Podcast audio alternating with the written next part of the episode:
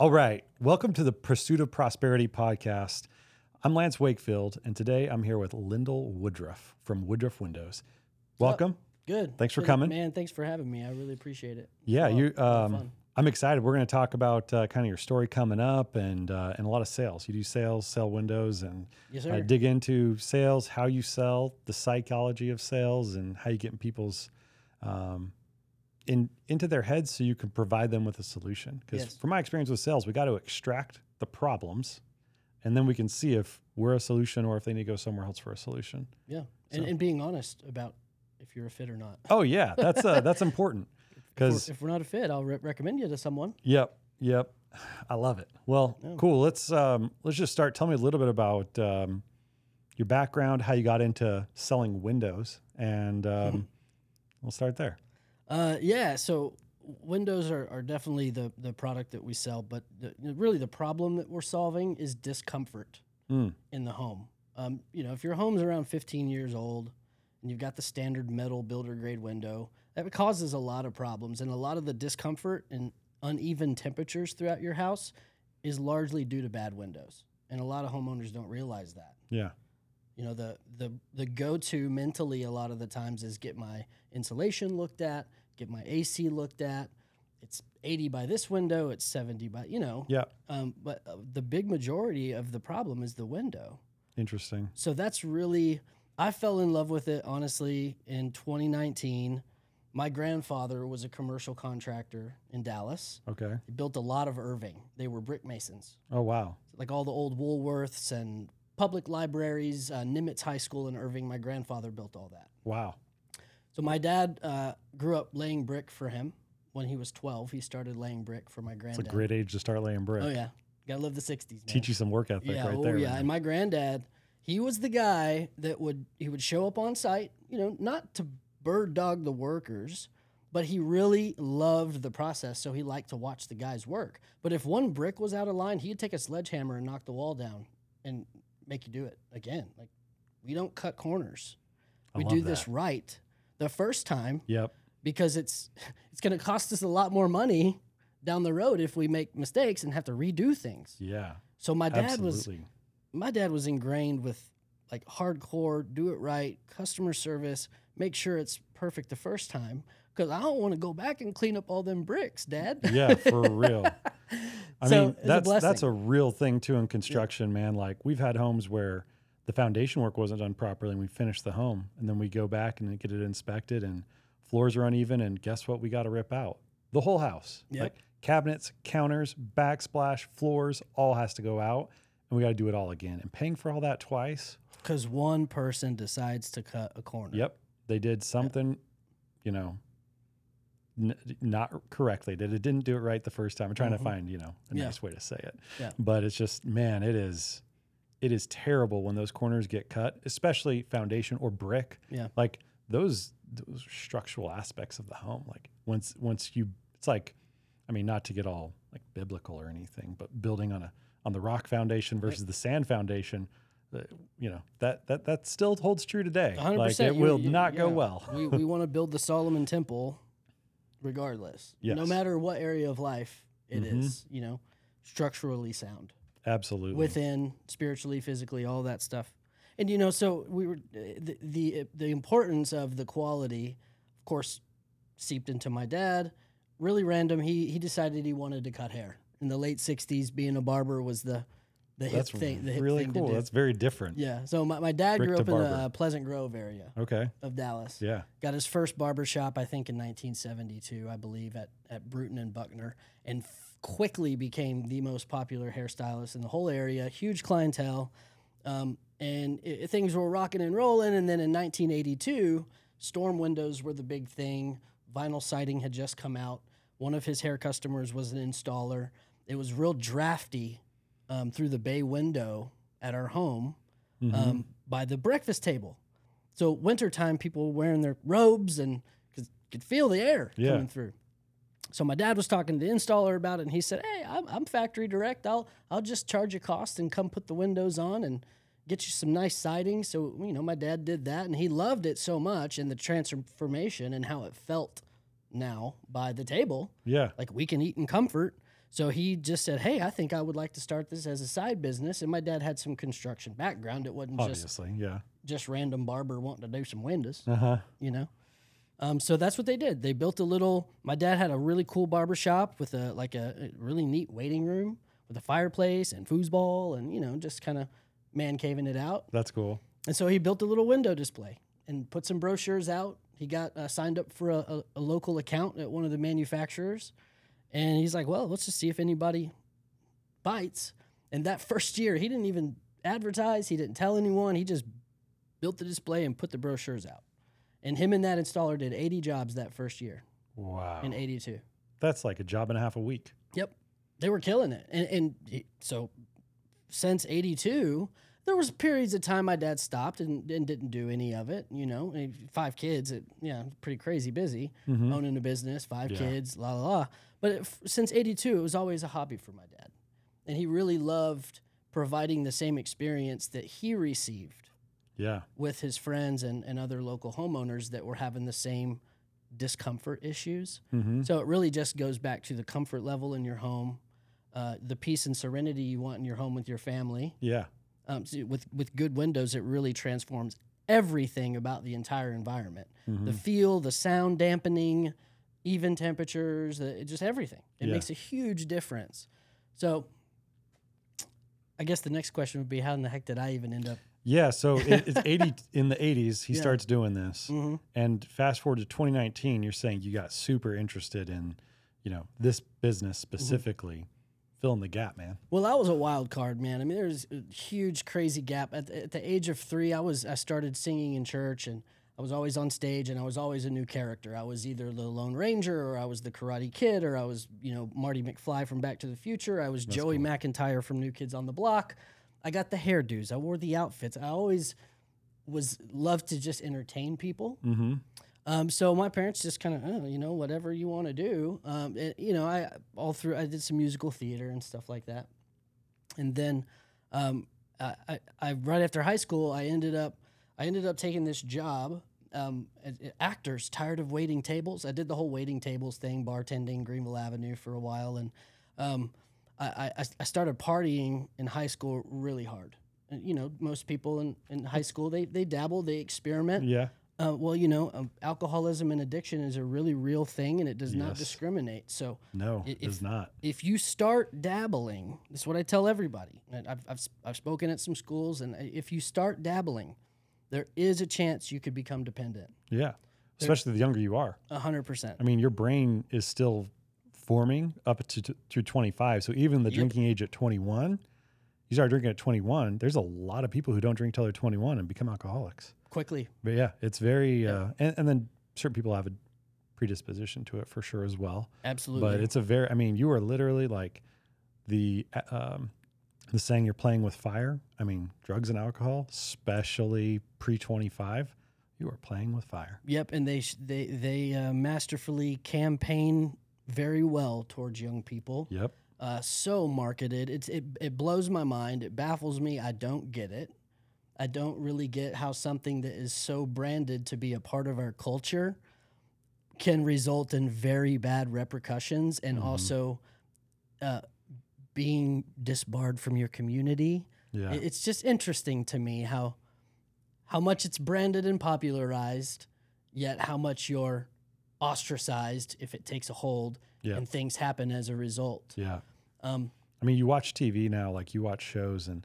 There's depends on what you watch, obviously, but there's plenty of shows that aren't like, hey, we're going crazy partying, but they're just, you know, people interacting, and in many of the interactions, they have a drink in their hand. Yep.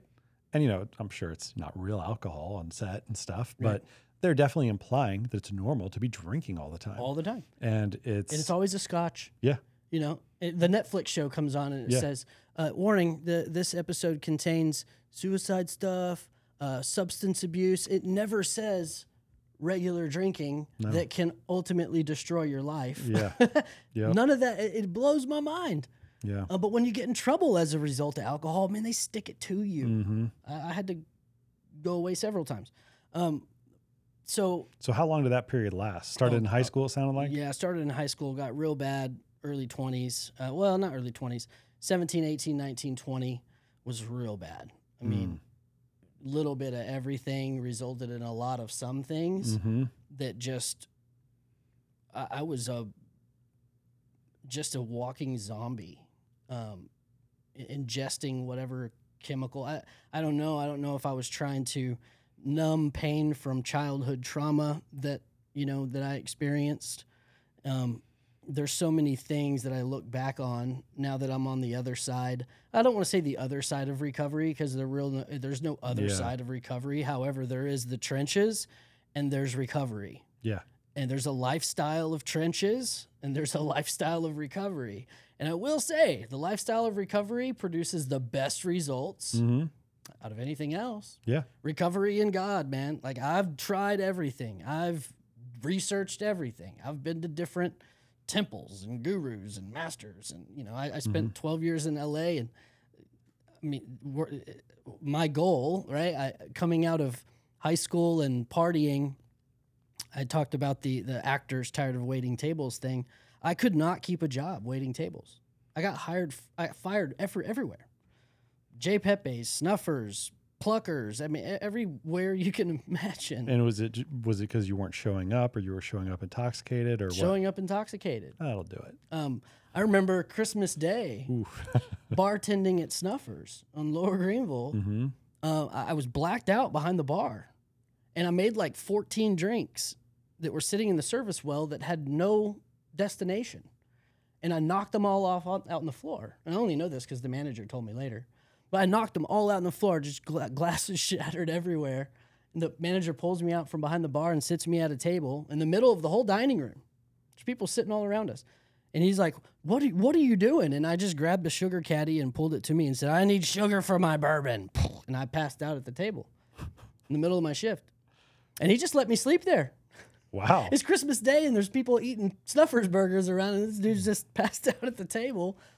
And I, I came to, and tried to go back behind the bar to finish my shift, and he was like, what do you do? Get out of here. Yeah, seriously. Fired. Crazy. But, I, I mean, dude, the the whole thing about restaurants is it's a party atmosphere. Oh, it absolutely is. And if you can't keep a job mm-hmm. waiting tables or bartending, you have a serious problem. Yeah. Serious. Absolutely. I was running from something, mm-hmm. and it took me a lot of years to figure it out. How'd you figure it out?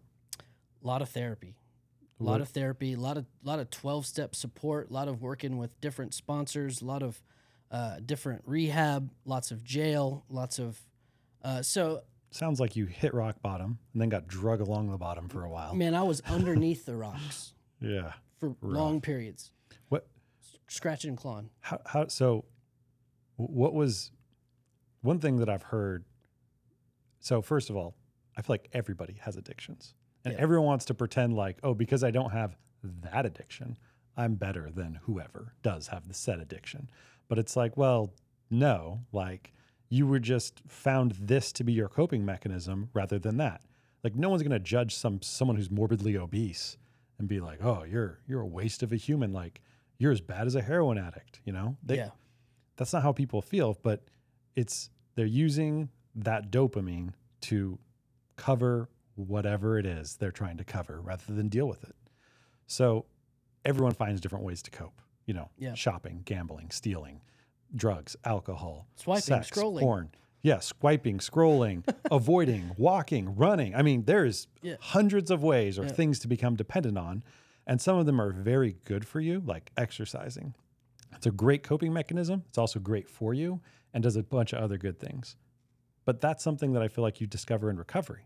Not something that most people uncover in in the trenches, as you said. Yeah. So what was the the catalyst for you to get to, to actually get out of those trenches, get off rock bottom? Like what what is there a moment where you're like, all right. There's a gazillion, man. And there's been there's been aha moments and relapses and aha moments and relapses. I, I, I'm what I'm what the the I'm what the twelve-step book calls the chronic relapser. Mm. Um, and most of it has to do with self-worth. There was a long period of time in L A that um, I was sober ninety-eight percent of the time.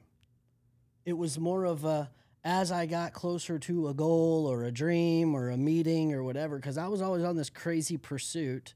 You know, when the whole waiting table thing didn't work out for me in, in Dallas, I made a declaration to all my friends that I was gonna I was gonna go to Hollywood and I was gonna get famous and prove all you guys wrong because they're saying you're such an idiot, you can't stay, so yada yada yada, and they just all laughed at me, mm. including my managers. Yeah, you know, I won't say him by name, but a manager at Papacitos in Richardson used to make fun of me all the time. You're not gonna amount to anything. You know, you're just a waste of whatever.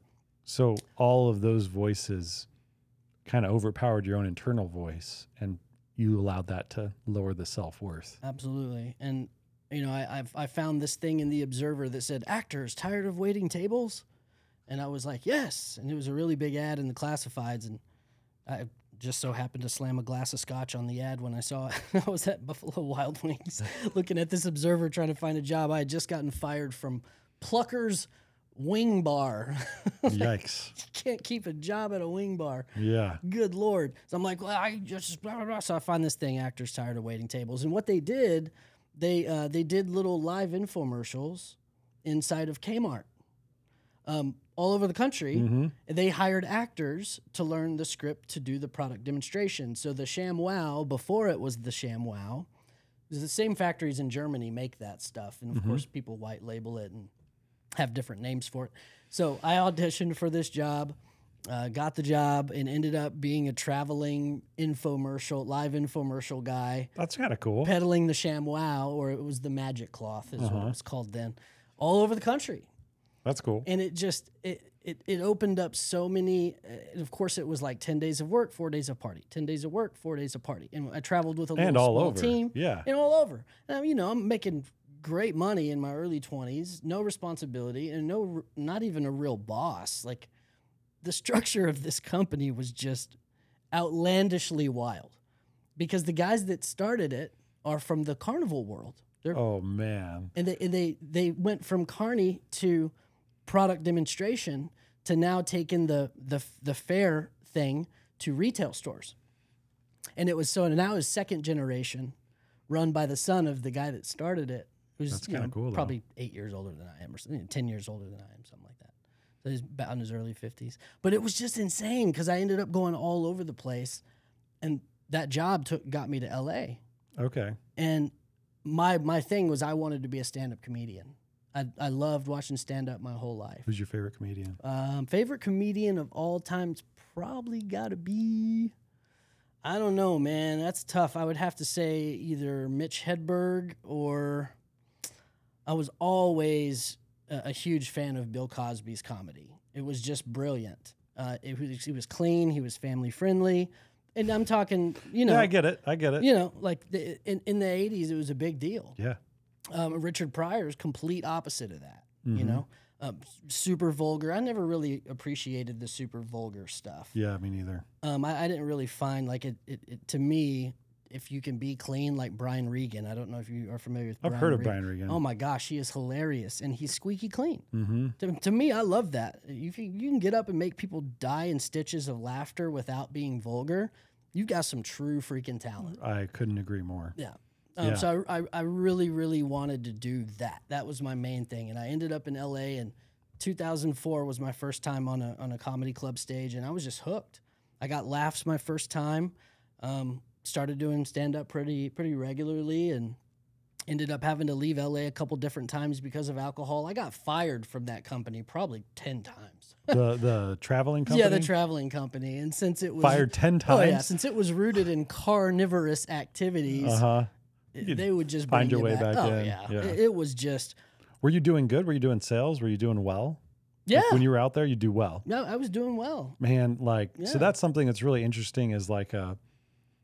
As a as a boss, it can be very difficult, or, or a company owner. It's like when you have somebody who is toxic but performs. It's like, oh, that that really is a stretch of your being to like fire them, right? Because they're bringing in money, mm-hmm. but there there's a toxic element, whatever that may be, yeah. whether it's you know addiction or culturally or whatever. Mm-hmm. They, and to have the uh, the gall to let them go and keep them gone is tough. Like I've I've had this battle many times where we've got someone who can perform well, but there's some pretty big drawbacks. And it's like, well, what impact is this having on the company? And carnies probably aren't doing that evaluation too often. Not They're too like, often. oh, you're you're you're selling, so yep. you made you made a mistake here, but uh, I'll let you keep selling. Yep, and, and that happened a number of. I mean, the stories there are outlandish. I I, I really would love to sit with a ghostwriter and just tell all these stories and just put out mini memoirs. I even have a freaking title for it. It's Memoirs of Magic and Misfit. There you go. True Tales of an Alcoholic Pitchman in Constant Pursuit of the Hollywood Dream. Because it there are story, and I got, I've got witnesses to everything. Every story that I would mm. share, witnesses galore. um, and, and people tell me that all the time. They're like, dude, you are still, how are you still alive? Like, you are a miracle upon miracle. And the fact now that I'm a dad yeah. to a little girl that's about to be one is just mind-blowing to so many people. I'll get calls, you know, from old school friends. They're like, man, seeing what you're doing with that girl on Facebook, like watching your transformation mm-hmm. and the things that are going on in your life and the happy, like how happy that little girl is. And it's just mind-blowing. Yeah. Um, That's great. Yeah. I'm so happy to hear that. I, I live in a lot of gratitude. I think that's really the place where the most magic can happen is is an attitude of thankfulness. You know, I heard the other day hmm. is that um, in so there's a part of our brain that uh, where anxiety resides. And that's also the part of the brain where gratitude resides. Mm-hmm. And so when we have gratitude, do you know what we can't have is anxiety. Right. They can't both exist simultaneously. And when you think about it, it makes sense. Like, who do you know that's super grateful and super anxious? No one. No one. And yeah. even in, in in everyone has moments, right? Moments of anxiety, moments of gratitude. But when you're in a moment of gratitude, if you reflect on that moment, when you're really grateful for what, like you're you're saying how about, how grateful you are for your daughter right now. Yeah. When you're in that zone, you can't feel anxiety. And you know, I'm no I'm not a psychologist. I'm not an expert, but anxiety, depression, um, those are ways of that we use to explain low self-worth, low self-esteem, like all these different um, things that create that that void that we're trying to fill with whatever addiction it may be. It's all rooted in in these different areas. And if we can find the cure for whatever is ailing us, I'm not saying, you know, I'm not trying to diagnose you and say, hey, you had anxiety and now this gratitude has, has fixed it. But so anxiety, anxiety, anxiety plays a role, right? Yeah. For, I would think that anyone who's dependent on something, anxiety is going to play a role, and depression and self-worth, all these different things, they're going to have their their roles. They might not be the main thing, but probably it's not helping. Anxiety doesn't help anything. Okay. So by having that gratitude, we can at least remove that element while we're in that state of gratitude. Yeah. I thought it was fascinating. And it, I found it, it true in my is, own life. Once I reflected really cool. on it, I was like, oh. Yeah. And if we do, it's it's a it's a muscle that that you can Absolutely. develop stronger and stronger and stronger, so you can live from that place longer and longer and longer mm-hmm. with, with with ease. Because yep. it's like a it's like it becomes your M O. Yeah. It becomes your operating system as opposed to something you have to attempt exactly to do. And well, it's taken a lot of work, man. So our brains, uh, I've heard it described that our brain when we're born is like a giant pile of dirt, right? Then what happens is we start acclimating to our environment, whatever that environment is. And that environment would be how we could look at that through this analogy is like rain. So rain starts falling, and what starts happening in that pile of nice, soft, fresh dirt? Like trenches start forming, and that water starts going through that trench. And as the water goes through that trench, it wears that trench down and makes it deeper and wider. The same thing happens in our brain.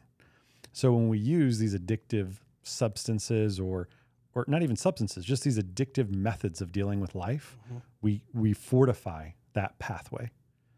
And so by then fortifying like a pathway of gratitude or patience or whatever, you and if you never practice that, you're not going to be patient. You're not going to be grateful. But once you start practicing that and living it, you stop putting water down that trench that's been going down with whatever you're using to avoid, and you start putting water down that trench of gratitude or patience or whatever it might be. Mm-hmm. And as we can fortify that trench, the old one will fill in. Yep. And it it doesn't all completely fill in. It's always, there's always going to be a scar there. There's always going to be a pathway. But if we can make the new pathway deeper, then we're rewiring our brain, our brains, and we're using what's called neuroplasticity mm-hmm. that our brains all have. It just gets gets weaker the older we get. It takes yeah. longer to for those trenches to form. So the longer we stay in our addictions or our problems, the deeper those trenches get, and the harder it gets to fill them in and and, and form the new, healthier pathways. Yeah. And I just, like, as I've learned about this, I've just become so convinced that if we can find early in our lives ways to, you know, cultivate gratitude and patience and charity and these other virtues that are that are sought after, we can avoid some of that pain, or a lot of that pain. Absolutely. And avoid those those pitfall trenches that can really take us down. And our brains are very powerful. You know, we can control them. It just takes a lot of work. Massive. And I, I think one of the biggest things about what you just said is one one thing that I like to touch on a lot whenever I speak is, you know, we, we have to realize how powerful the mind is. And that old saying, what uh, garbage in, garbage out, mm. that's not a cliche yeah. phrase. It's literal fact. Yep. And the fact that what's popular is poison. Mm-hmm. And what's real is ridiculed. Yes. In our society, not by chance, you know. Yep. Uh, and I believe each of us as a, an individual has a responsibility to ourselves to make conscious decisions on what we read, what we watch. And we actually have that ability much better nowadays because we Absolutely. can we've got YouTube, we can we can use that device literally to change our lives. Control everything that comes into one hundred percent. Our life. Yep. There's no mainstream programming that it, that is just is yep. that this is the way and you got to absorb it anymore. Mm-hmm. We grew up that way. Yep. Like the last few decades have been mentally mesmerized mm-hmm. by media. Wow, that's three M's. Mentally mesmerized by media. I like that. Yeah, I like that mentally too. Mentally mesmerized by media, and it's it's because it's been kind of shown to us like this is normal life. Yes. It's it's created such a disoriented lifestyle yeah. in the in the percentage of population. I, when I was in when I was in prison, um, I, had, I had to go to prison, oh, yeah. a treatment program for, for people with special needs mm-hmm. in a in a prison. It was a very interesting place to be. I believe uh, a, a treatment program. I'm for sure, there's a bunch of good stories in your memoirs oh, that are going to come gosh, from that. Man, well, you know, when I was there, I, I remember writing this uh, writing this quote down. I had this little quote book, and I, I was the quote guy in the dorm. I would write quotes, positive quotes, on the whiteboard every day. Um, I, I read one hundred forty-two books when I was there. All I did was work out and read and journal. That's it. I like, like that. I really, really, really made it a point. It was that event. You asked earlier what the turning point was. That was the hugest. The wake-up call. That's really interesting because, I mean, working out, physical activity, that we know now that when you, anytime you move your muscles, it releases antidepressants and anti-anxiety medication more powerful than anything you can get on the market. Yep. So right there, you're you're improving that mental health. Yep. And then journaling, if, I mean, journaling, you're you're releasing, right? But you can also be, you know, releasing gratitude and doing a lot of good things when you journal. Yeah. And then reading, where you're bringing in good material, not garbage in. Yep. Good stuff coming yep. in. Yep. Man, that's a that's a great recipe for turning your life around. one hundred percent. Those three things. Zig Ziglar said it best. You are who you are, where you are, and what you are because of what's gone into your mind. You can change who you are, where you are, and what you are by what you put into your mind. Absolutely. And it's it's it's not an opinion. Mm-hmm. It, it's it's universal, old principle style fact. Yeah. What you put in that brain, it's like a garden. What you plant in there, mm-hmm. and you continue to put more of it in, it's going to produce results based on that stuff. Mm-hmm. Absolutely. So I have like really made it a point now that I'm a dad, especially to a little girl, in today's day and age, mm-hmm. I've been real intentional about, you know, the things I read to her, when my T V comes on, what's on the T V, you know, just being lots of Mozart, you know, just really trying to give her her best shot. Yeah, absolutely. Because what's flooded out there, man, is not conducive to positive no, results. And I remember writing this quote when I was in there in my little book, and it said, it said, you know, be careful, be careful who you take advice from, because the percentage of the population's perceptions are products of poisonous propaganda. Yep, one hundred percent. I like to do letter plays, if you notice. That was I, a yeah, piece. That was a good one. Have you heard of uh, a guy named Gabor Mate? No, I have not. So he's a he's a psychologist, brilliant guy, um, kind of like, like maybe a Jordan Peterson type guy. Mm-hmm. But he um, Uh, he's got a, some really good books and things I've read, and one of his positions is that um, exactly what you said. So we have a um, so if we take a a petri dish and there's toxicity in it, whatever's in the petri dish will die, mm-hmm. right? And so he t- he said, okay, so that's science. If we look at our country as a petri dish and our culture as a petri dish, and if we're inputting toxins, people, and mostly children, will die. And we have the highest mental health rates, highest suicide rates, highest depression rates. We have school shootings. So his conclusion is we have a toxic culture. A hundred percent. And that's exactly what you're saying. We're feeding in these these toxic things, and they're basically breaking down or wiring the brains of our children incorrectly.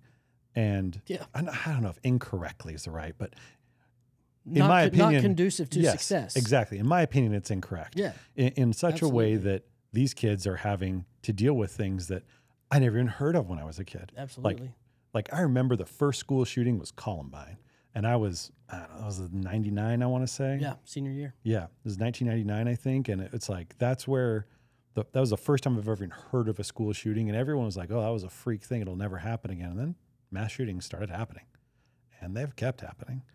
And it, our culture has just continuously kind of declined more and more from there, where I had heard of depression around that time. You know, I'd heard of it. It was a thing, but I didn't know anybody who had it. I didn't know it was an actual thing that like a lot of people deal with. And now it's like, well, I mean, I think it's like a third or something. Like one in three people are depressed. Yeah. There's three of us in the room right now. One of us is depressed. Yeah. It's like, what? Like, uh, and, and anxiety is the same thing. And then if you got anxiety and depression, it's like you're looking at half, half the population is mental health, and seventy-five percent of people are taking prescription drugs daily now, yeah. and all this crazy stuff that's happening. And it's like, man, that is tragic. And the main, it sounds kind of wonky when I say this, but and, and really the main culprit that kind of created this whole spread was everything being highlighted in the media. Mm. It, it's so weird. Like you could, if you trace it back to how things were kind of pre-television, mm. they just had radio. Yeah. Like there were some certain things getting out, but vis- visuals, man, because that's where the subconscious operates, is in vi- visuals, yeah. images. Mm-hmm. And it's, it, the way that it's transformed over the years, you could literally follow the trend of the culture following what was being shown, because more people would see that and jump on that way of whatever. People are, okay, so the mind is influenced. Absolutely. In, influence is everywhere. Yeah. And the more influence that goes in, because it starts with perception, right? Our, our thoughts or our belief system, right? Mm-hmm. It really starts with perception. It's a perception that trickles down. Your perception, kind of, your thoughts come from that place. Whatever... Your perception will dictate your reality. Right. Whatever yes. your perception is, is going to dictate the thought that pops up. Most of the time, you know, the action follows, the feeling follows the thought. Yeah. Feelings are produced from thought. Mm-hmm. And then the action results. So when you're when you're putting focus on a certain thing and you're putting energy on that, that, that becomes a perception, mm-hmm. which dictates the thoughts. So... when things started getting really highlighted in the media of boy, this is bad, negative, horrible, this is terrible, people put more focus on negative, horrible, terrible, which twisted perceptions, which creates a different thought pattern, which creates a different action, which creates a different result. Yeah. So. Yeah, it's crazy. It all, it's a giant chain. I mean, you know? l- like, m- I learned some things working in L A. Uh, I worked in, I did a lot of different things in L A. Worked with a lot of different circles of people, uh, some pretty very highly influential people, mostly in the in the music business. I ended up in the music business for a while, um, kind of on an executive level, and, and worked with some labels, and mostly in the top forty realm, hip hop, top forty, R and B, uh, which is kind of the, the the mainstream that kind of is tied into everything that we know as culture, mm-hmm. right? Like it's tied into sports, it's tied into to whatever.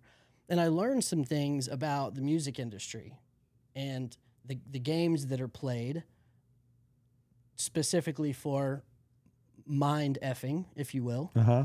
um, that's really dark and messed up. I'm really glad I ended up out of there. Yeah. And, and relapsed the way that I did and how I did is a horrible story. I don't even want to share the story. Very terrible scenario. Um, I had to leave to, to save my own life. I mean, it was it was bad. I made, made a lot of stupid mistakes, partnered with some wrong people, really messed up bad, and blew a, a really big business deal that made a lot of people mad. And I, I had to come home. Yeah. I had to come home to save my life because I was literally about to lose my freaking mind. Um, oh. And... But I but I learned some things, man. I don't talk about it a whole lot because it comes off as like conspiracy sounding. Mm-hmm. But man, the, the the intricacies involved on a high level, ultimately starting with the entertainment industry, is freakishly crazy. Man, I just heard this morning about a uh, a casino that got opened up in Vegas, but it's a little bit different kind of a casino, and it's it's funded by seventy-three different companies. Wow. Mostly tech companies, media companies, and then casinos. Wow. And it's there to study human behavior. How do we get people more hooked? And when you look at like phones, for example, people are already so hooked. Oh my gosh. And then you, I was thinking about it. I was like, what chance do my children stand when you've got seventy-three? I mean, a lot of these are like Fortune five hundred companies and stuff, multi-billion dollar companies, all trying to figure out how to get people pulled in further to whatever it is that they are selling. It's utter insanity, and it's like, dude, man. You've got to, like, the amount of protection. I have four kids. Mm-hmm. We just had our fourth kid like a month ago. Oh wow! Congratulations. So thanks. That's and awesome. It, it's but it's the same. It's also it is awesome. It's also a lot of responsibility, and you got to think like, how how am I going to help these kids to navigate this when, you know, these statistics show that. You know, there's a good chance that one of my kids is going to have serious mental health issues. And there's a really good chance that they're going to, you know, start struggling with all these different things that are really foreign to, to me. Like growing up, I grew up, I, I was ducked and weaved, I guess, a lot of those big problems. I had my fair share of childhood trauma, but yeah. Luckily I avoided anything that was going to really derail me for the rest of my life. Mm-hmm. And I just, I feel like that's a big responsibility as a, as a father, is to help them get to a point where they can make it on their own. Yeah, that's what. That's yeah, what I, and I think my, my number terrifying. one my number one goal as of right now, being a new father, is be very specific about who I surround my daughter with, where I take my daughter, and what I put in my daughter's brains, at least for the first four to five, six years. Yeah, it just be so intentional because mm-hmm. that time is so crucial. So formative. So, yeah, mm-hmm. big time. I think, you know, Harvard medical studies are pretty crazy as far as subconscious development, yeah. percentage of belief system, you know, zero to four. Yep. By the time you're four, fifty percent mm-hmm. of what you believe to be true about yourself and about the way the world works and other people is already programmed yeah. in your subconscious. So, well, and that's like, that's why it's so important that children are born into uh, a household with, you know, a mom and a dad and, uh, or a two-parent household. And um, uh, one thing that I learned relatively recently is the effect of a young child, like pre-one-year-old, so younger than your child's age and younger, mm-hmm. of being not being with their mother. Like, it ruins their brain. Yeah. Like, that that time with mom is, like, when a baby is born, they don't, they think they're their mom. They don't realize they're a separate being. Yeah. And if they're removed from their mom, it's like they're removed from themselves. And that self-worth and self-love and self-awareness, all of that part of self is formed there in the beginning. And when mom isn't there to help it form, it doesn't form right. And it creates a lot of problems. You know, big challenge life. For me right right now. My wife's in prison. Oh. My my baby was born at a... Born in prison. Yeah. Well, not in, I mean, they transferred yeah, to they transfer hospital. Out. Yeah. So it was, but the baby's been with you the whole time. Yeah. Since That's, she was three I days mean, old. Yeah. So and we, we go see, we've, we get regular visits. You know. That's really good. So you being with your father is as good as it gets if mom's not there. Yeah. Like there is no being with someone who you are a part of is the best solution when mom can't be there. Yeah. So you're doing everything you can. Yeah, one hundred percent. And with everything you said you're doing, you know, it's not like, I wasn't around my mom, so I was I was adopted at four days old. Oh wow! So, I, I actually met my biological mom when I uh, like the week before I turned thirty. Wow! So thirty years, no contact whatsoever. It's wild. And um, it's it, it it it is very wild. And um, now that I I have the, now that I have contact with her, it I've just done a lot of learning about like what did the like what impact did adoption have on me? And now I know like, oh wow. Not that I don't support adoption. Like mm-hmm. abortion versus adoption, one hundred percent adoption. Pro adoption. Yeah. Yes. But um, yeah. I don't think killing a child is, is the solution, but yeah, let's get them a family. There's yeah. plenty of them out there that yeah, no, that can't it, have one that would love one. Absolutely. And adoption is a phenomenal method to deal with A, a child that someone can't raise or was born somewhere parents die or whatever. Mm-hmm. It's a great method. However, there are things that the parent and the child, as they come of age, needs to be aware of that it's like, hey, you're gonna have a propensity for these things. Like you need to watch out for, um, you know, it's gonna you're, you're gonna struggle with different things because of what how you were raised. Yeah, and absolutely. So same thing with your child. It's not like you can't overcome it. It's just like, hey, I need to be aware of the things that can arise because of how the child was uh, was raised. But um, yeah, we're going off on like a total tangent here. So let's let's circle back I around. Yeah, me too. I like talking about this stuff, but um, I want to I want to talk about sales a little bit. And yeah. Um, so right now you've you you inherited. So after all of this, you know, L A and everything. So bring us up to like twenty nineteen where you got. Uh, passionate about sales and windows and yeah yeah so okay I, I've, I've been back uh in in Texas now for about ten and a half years okay about ten and a half years and when I came back of course I still was on fire for uh anything entertainment related. I still felt it was my calling, it was my passion, it was my purpose. Mm. I'm still meant to be famous yeah. and especially when I destroyed everything in L A then I got that fire back again and you know I, I went from living in a big house in L A to waiting tables at Cheesecake Factory in Frisco and living in the budget suites. Mm-hmm. That was a huge eye-opener. Um, so uh, I immediately wanted to get back into production somehow, some way. Uh, ended up meeting some people in the production world, and and uh, actually the the gentleman who produces this podcast, we we worked together on some things. Yeah. Um, and we, we kind of helped put, build out a, a really cool production company. We did a lot of neat projects together. Super cool guy, very talented. Um, K P. Holla, K P, mm-hmm. in the house, in the Gotta building. Gotta love Kevin. Gotta love Kevin. So we got to do a lot of neat things. And, you know, uh, the way that it really came about was twenty nineteen, and no, twenty eighteen. twenty seventeen? twenty seventeen. twenty seventeen, one of our last clients to work on together was a, a home energy efficiency company, but they didn't have a window department. Mm. They did everything else energy efficient, but no windows. Insulation. Insulation, H V A C. Radiant barrier, H V A C, uh, solar attic fans, all that stuff, spray mm-hmm. foam. Yeah. But they didn't have a window department. So we were producing their marketing videos and, and such like that and got to know the owner. And it's like, well, hey, you need to meet my dad. And my dad's got this little side hobby thing. And then so I started really researching benefits of energy efficient windows just for my own knowledge. Because, yeah. you know, we were dealing with an energy efficiency company. I kind of needed to know what was up. Mm-hmm. And then the more I studied it, I'm kind of like a science nerd. Uh, I've always been really interested in how things work, uh, the universe, the, you know, atoms and molecules and this and that and blah, blah, blah. It's always been an, uh, a cool thing for me to study. So the more I understood insulated glass units and argon gas and how the window actually strongly benefits everything about the home, I started to get infatuated with it. Yeah. And then at the time, all of these apps were coming out. Business owners, make your own marketing videos.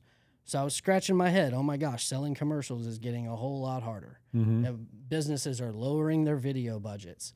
Um, I could see kind of a trend, uh, and I just met my now wife at the time, and you know, so I was kind of started thinking lo- more long term. Like, okay, I'm going to be raising a family.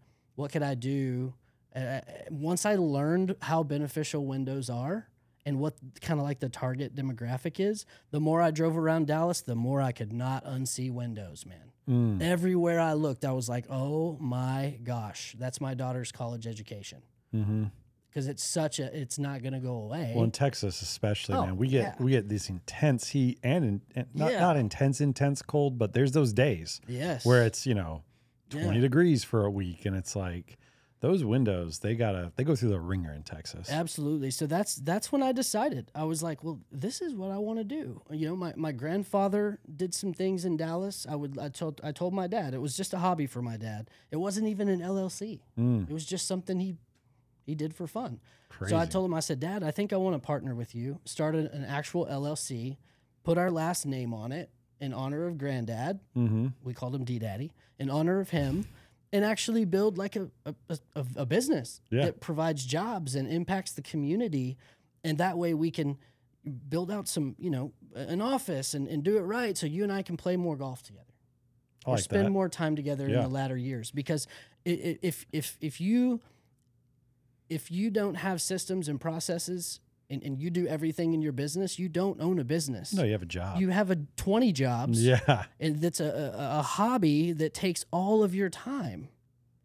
And if Absolutely. you if you can't walk away, I I I was I had so many talks with my dad. He's like, the window business, and I'm like, it's not a it's not a business. If we can't walk away and it's still run, it's not a business. Mm-hmm. It's a hobby that yep. we make money off of. And I want to have a cool business that gives back to the community and yeah. provides some jobs. Absolutely. And, and we can make a bigger impact. So since twenty nineteen, we started the L L C, and it's grown exponentially. And you know, during during that time is when I kind of I had to slip. I had to go away. Is when I had to go to that program in twenty twenty, and um, that's when I really turned every uh, turned everything around. Really started to turn everything over to God and uh, understand my my smallness yeah. and everything. Uh, ego, like when I say recovery, I'm talking about ego recovery, mm. trauma recovery, know-it-all recovery, yeah. big shotism recovery. Just that whole idea of I'm in control of everything. Mm-hmm. Just tore me down, and just turning it all over to what I call God. You yeah. know, um, I, I I call it Jesus, whatever you want to call it. Mm-hmm. That's a figure I can make friends with. Mm-hmm. You know what I mean? And for me, like I want to have a relationship with the thing that's helping me. Like I want to be able to talk to it. Yeah. And, you know, with that, at least I have a face. Absolutely. I'm like, what's up, homie? Like I, I need help. Yeah. I can't do this crap. And I, I tell you what, man, it, it's been since then, since partnering with Dad and having to go through that program, and and now, um, you know, my my uh, my wife, she was uh, she's never been in trouble a day in her life. She was on her way to grad school um, with her uh, a degree in counseling. She just graduated from U N T, and when I was incarcerated going through that program, mm-hmm. she ended up uh, behind the wheel in a blackout, and and got in a wreck and killed someone. Oh no! So, so was she intoxicated? Yeah. Oh, she yeah. was out with friends and drank too much, and she doesn't remember leaving the restaurant. And woke up in the hospital, uh, handcuffed to the bed, with a broken foot, and had no idea what happened. There's two cops s- staring at her like she was the worst person in the world. Jeez. And uh, that happened when I was when I was locked up, and and and she was pregnant. No, Not so I, we got pregnant when I, I was locked up seventeen and a half months. Mm-hmm. Between county and having to go to the program. Okay. This so, is in twenty twenty? twenty twenty, twenty twenty-one, yeah. yeah. Um, and so the whole time um, the whole time I was incarcerated, she was out on bond.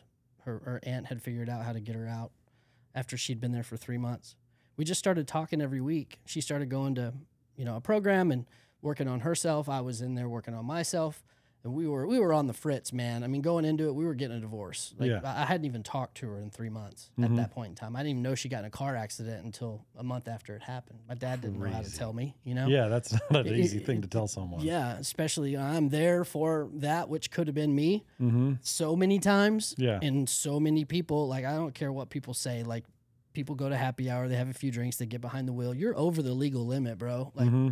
And so oh, and many people do I've it. I've seen it more in Texas than anywhere. Oh, shocking how many people drive and, intoxicated. Oh, yeah. Here. And the moment an accident happens, though, all the labels come out. Yeah. It's, it's all cool and fine and dandy until you hurt somebody, and then yeah. you're evil and you need to go to hell. Like yeah. That's what people were saying about my wife online. Mm-hmm. It was terrible. But anyways, we, we just started talking every week. We talked once a week. My friend mailed me the book, Five Love Languages. Mm. I read it, and it opened up my eyes to so many things about where I was wrong in the relationship. I was working on ego. She was out there working on ego. And as we talked, it was like we were separate, developing ourselves. Mm-hmm. So we were having better conversation. And we were like, wait a minute. What if we are right for each other, but we don't know that because we've never both been healthy at the same yeah, time? Absolutely. So we just had a real adult conversation for the first time. This is in twenty twenty-one. It, r- real adult conversation like, hey, what if, you know, we're legally married. So let's try this out. Yeah. You know, um, what if we are right for each other? Mm-hmm. And if we're not, if we fig- if we decide we're not, yeah, we can just amicably split, be friends, support each other, whatever. Mm-hmm. So when I got out in October twenty twenty-one, I had to go to a halfway house for two months. So I really got out Christmas morning. I walked out of the halfway house Christmas morning at nine. That's a pretty good Christmas. Yeah. With a certificate in my hand. Yeah. Seven different certificates, actually. And a G E D. I got my G E D when I was in That's that awesome. program. Good for yeah. you, man. Congrats. And so, like, I, I came out. I got a little apartment.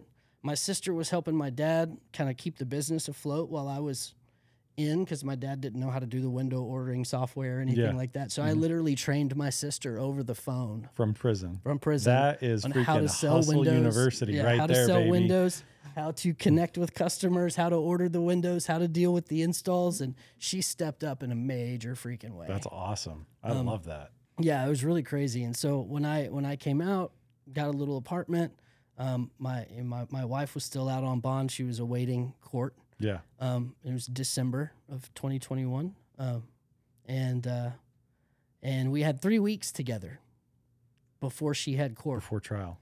Yeah, and she got sentenced eight years. In January of twenty twenty-two, and during that three weeks is when we got pregnant. Crazy. We'd had three miscarriages in the past, so mm-hmm. this baby is a complete miracle. Miracle. Absolutely. And um, we named her Everly Sage. Sage because she's the the one that is going to cleanse our spirit. Is kind of. I love that. The play on the name, but it's been uh, it, it's been it's been wild, man. And, and so since, what? She's got like six more years. Well, yes, on the actual sentence. Mm-hmm. Um, She's eligible for parole in uh, two more years. She's actually eligible for parole on Everly's third birthday. That's great. Yep. So, she's in a great program. Uh, she is in a uh, entrepreneurial development program. That's there, perfect. Yeah, there's only yeah. one unit. My my wife wants to be a counselor. She was in school for you know being a therapist. It's still a business though. Yeah, if you're gonna be a therapist. It's, that's a business. one hundred percent. Yeah. So she was. Uh, she's actually in what I call the Taj Mahal of Texas prisons. They're south of Austin. They've got air conditioning. They've got oh, all the man. good classes. There They've you got go. A lot of people don't know. Hardly any prisons in Texas have pr- have air conditioning. Yeah. It's horrible. It's it's like not having te- A C in Texas in the summer. That's like third world status. Like, I mean, one hundred ten with eighty percent humidity, misery. Misery and metal, everything. Yeah.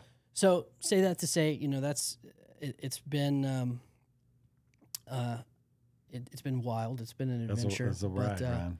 You know, the the business is in a, a really cool place right now. I've I've got some you know new partners that. That kind of came in went on the investor side and, and, and help and helping out with building the systems and processes with me to handle all the operations so I can just be, you know, sales, sales manager, train up some new sales guys.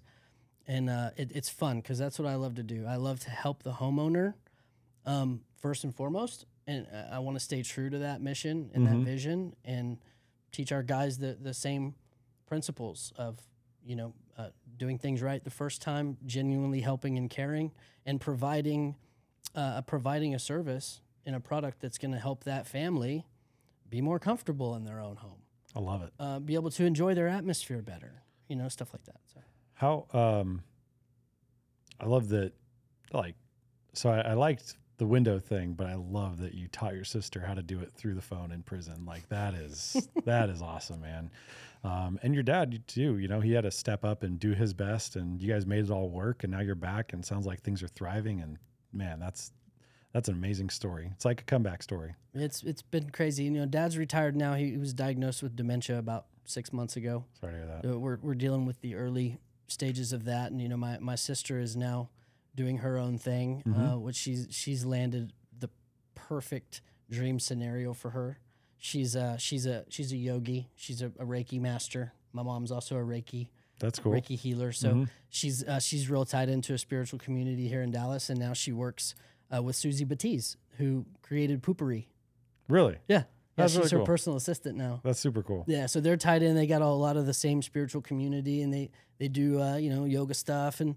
You know, all these all these cool spiritual things that my sister loves. And love it. So now she's transitioned over into that. And, you know, I've got these partners and we're working hard to continue the mission of uh, helping homeowners. And yeah, there's Collin a lot County. Of it, too. Do you um, so let's just talk sales for a couple of minutes and we'll wrap up here. Sure. But when you get into a homeowner's home, what what are like is it do you have a process you work through or is it just you just talk to them, build a relationship? How does that go? I really just talk to him and build a relationship, you know, for the f- the first few minutes at least, just building on common interest, mm-hmm. uh, connecting. Now, if, especially now that I'm a father. Yeah. I find that I can connect differently with these homeowners now that I'm a father, their father, whatever. We can.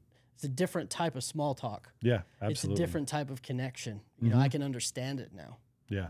Uh, before, I was like, yeah, I'm going to sell them some windows. But yep. now it's like, no, th- yeah, I just want to connect. I'm wanting to help this person genuinely. So really, th- that's it. You know, we don't, we're, we're different in that there's a lot of window companies. And really, you know, they all kind of have the same method. They'll, they'll, they'll show up with all the, with a booth, and you, the husband and wife ho- both has to be there, and they'll hold you captive for four hours and mm-hmm. do all these things. It's just not necessary. And, and I, people can't stand it. Yeah. Like I, I hear that all the time. Like, man, I had blankety blank company in here, and they, they held me hostage for four hours. One lady told me she almost called the cops on them because they just they wouldn't leave. Crazy. They wouldn't leave. That's crazy. So really, all I want to do is, since our target demographic is so specific, you know, your home fifteen years or older, brick home, single family, metal builder grade window. We know without a shadow of a doubt, once it hits fifteen to seventeen years old, based on how our land breathes and stuff, we know the problems that are that are yeah. going on in the home. Mm-hmm. So when I just highlight them, like, I know you're probably experiencing this, this, and this. I mean, it's inevitable. And they're like, yeah, how'd you know? I'm like, well, because that it's inevitable in, yeah. in this style home. And this this is the solution. These are all the benefits. Mm-hmm. We're we're local. We're, we're family owned. Our our fa- our factory's local. Service is great. Our installers are ours. They're sober, happy people. You're not going to find beer cans in your bushes. Mm-hmm. Um, you can you can trust you can trust who's working yeah. on your home. Like, you can't put a price tag on that. One yep. of our installers has been with us since ninety-seven. That's amazing. And he's a, he's an amazing guy. Does great work. Mm-hmm. Uh, him, his stepson, um, and uh, this this other young kid's on the team named Parker. And they're just a solid team. They do great work. Like, I love that. So I just keep it simple. Yeah.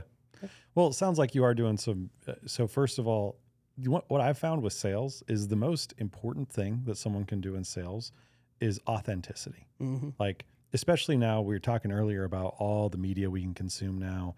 And with that, I feel like people's ability to sniff out um, people who are inauthentic in any format is just like, our awareness of that has gone way up, right? Because we see so many inauthentic things all the time. Mm-hmm. So when someone's authentically uh, authentically approaching something, they can appreciate that, and they, they can resonate with that.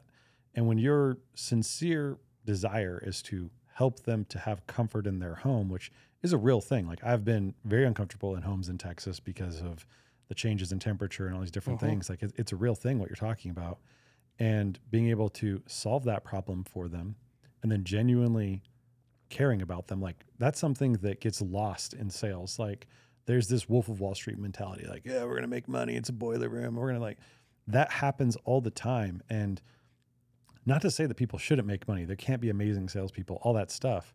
But if the motivation for it is inauthentic or disingenuine, like, it's, I feel like it's, it's always going to catch up to you. Like yep. the Wolf of Wall Street, that movie, everyone loves it, but how does it end?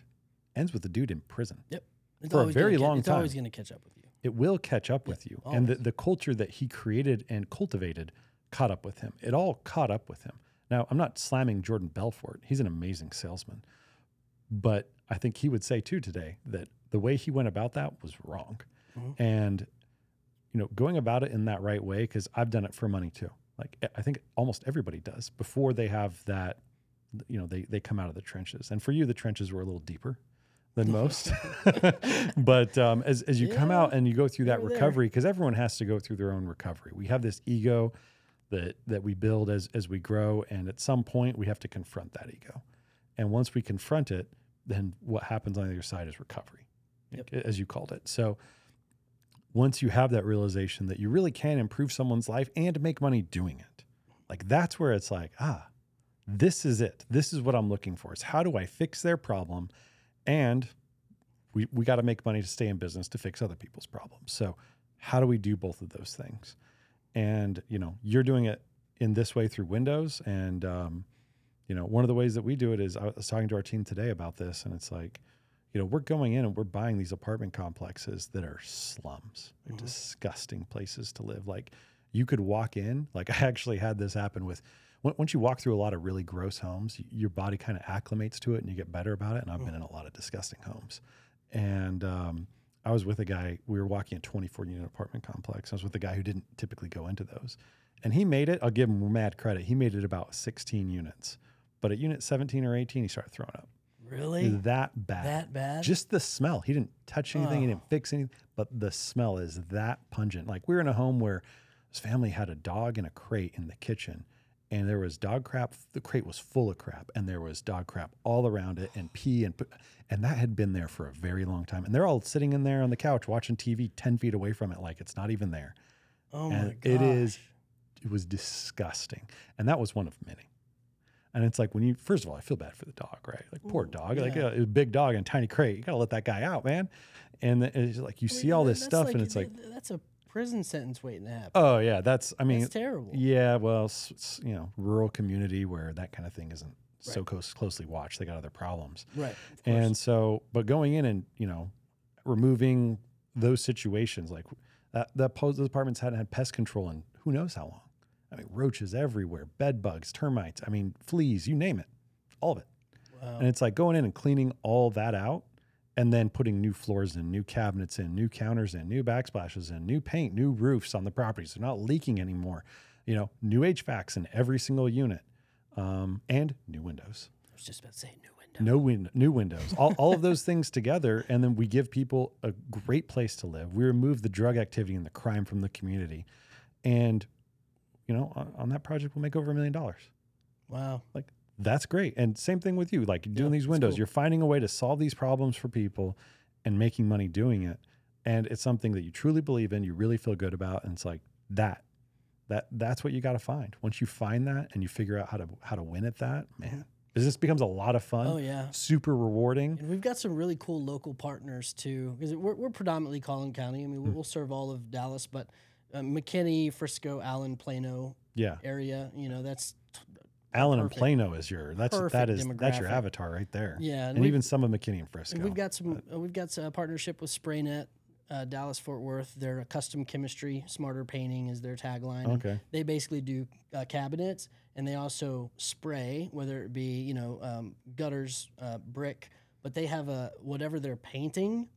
Um, the paint is chemically designed for that surface, so it actually stains it on a molecular level. Sort of like uh, it'll yeah, bond with it. It bonds with rather it. Rather yeah, than just so being a, a layer brick. On top of it. Yeah. Right. So painting it's, cabinets, it's really, a big really issue neat. That we have with painting cabinets is, you know, they get bumped. And mm-hmm. once they get bumped, the paint scrapes off. They look like crap. Yep. So that would be an awesome solution. Uh, yeah, and I it, love that. The, the spray transforms it to a factory finish. That's incredible. It's fifteen year warranty on it too. Wow. Yeah, it's really it's got to be legit if they're offering that, right? one hundred percent. So, yeah, it's a really it. cool franchise, and uh, my my good buddy and partner, they he's got all the local D F W franchises. Cool.